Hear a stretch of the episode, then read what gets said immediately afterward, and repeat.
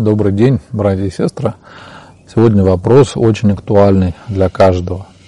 Батюшка, как не осуждать никого? Ведь мы часто замечаем какие-то недостатки у окружающих, и от этого вольно или невольно осуждаем их. Как перестать грешить этим? Знаете, очень часто люди исповедуются именно в осуждении. Особенно это происходит часто на работе, а, при общении с близкими людьми. То есть мы начинаем обсуждать других людей. Э, зачастую э, мне очень жаль тех людей, которые страдают этим недугом. Почему? Потому что у них нету своей жизни, они тратят свою жизнь на грехи других людей. Э, для чего это делать? Не понимаю. Дело в том, что когда мы осуждаем, то мы за Бога решаем, как должен быть устроен мир, как должны вести себя люди, кто что должен делать, кто чего не должен делать, кто нам дал такое право. Вот стоит об этом подумать, и мы совершенно по-другому на это посмотрим. Пусть люди живут так, как хотят. Каждый сам будет отвечать перед Богом, и не надо их осуждать.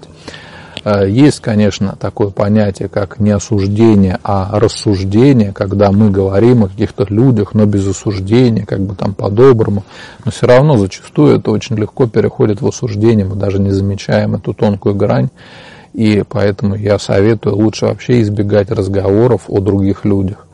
Если мы, конечно, говорим о, чем, о чем-то хорошем, что не приведет к греху, это другое. Но когда мы начинаем говорить, что вот этот человек грешит этим, этот этим, ну как можно сказать, косточки перемывать людям, да, вот это и есть самое страшное осуждение. Гораздо больше пользы будет, если мы будем смотреть на свои грехи. Неважно, кто и как себя ведет. Не важно, кто и чем грешит, важно то, как мы к этому относимся. Понимаете, если человек согрешил, он сам будет отвечать перед Богом за это, а мы будем отвечать за свои грехи. Но если мы начинаем о человеке говорить со злобой, с осуждением, то это уже наш грех, и уже мы будем перед Богом отвечать, для чего нам это нужно. И я кроме того, хочу посоветовать вам никогда не участвуйте в разговорах вот со знакомыми, с коллегами, еще где-то, э, где присутствует осуждение. Эта проблема очень-очень серьезная. Э, лучше или перевести разговор в какое-то другое русло, поговорить там, о погоде, о церковных праздниках, о каких-то вещах, которые более общего масштаба, которые не вызовут осуждения и злости. А когда мы начинаем осуждать конкретных людей, вы можете просто спросить, а зачем тебе это надо? Зачем ты мне это говоришь?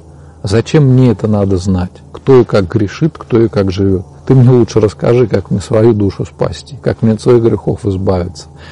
Вот уже это позволит вам совершенно по-другому повернуть разговор и не впадать в это осуждение. Конечно, на работе бывает это тяжелее, если мы люди верующие, а там идет какое-то осуждение, но я в любом случае советую, не участвуйте в этих разговорах. Вы, может быть, можете, можете быть вежливыми, можете общаться со всеми, но принимать участие в осуждении не нужно. Это совершенно зря. Делаем, тратим свое время – Лучше потратить это время на чтение священного писания, на молитву, на общение с теми людьми, которые близки нам по духу. От этого гораздо больше пользы будет. И самое главное, настроение наше будет совершенно другое. Желаю вам Божьей помощи, чтобы вы всегда могли с любовью относиться к людям, никого не осуждать. Спасибо, Господи.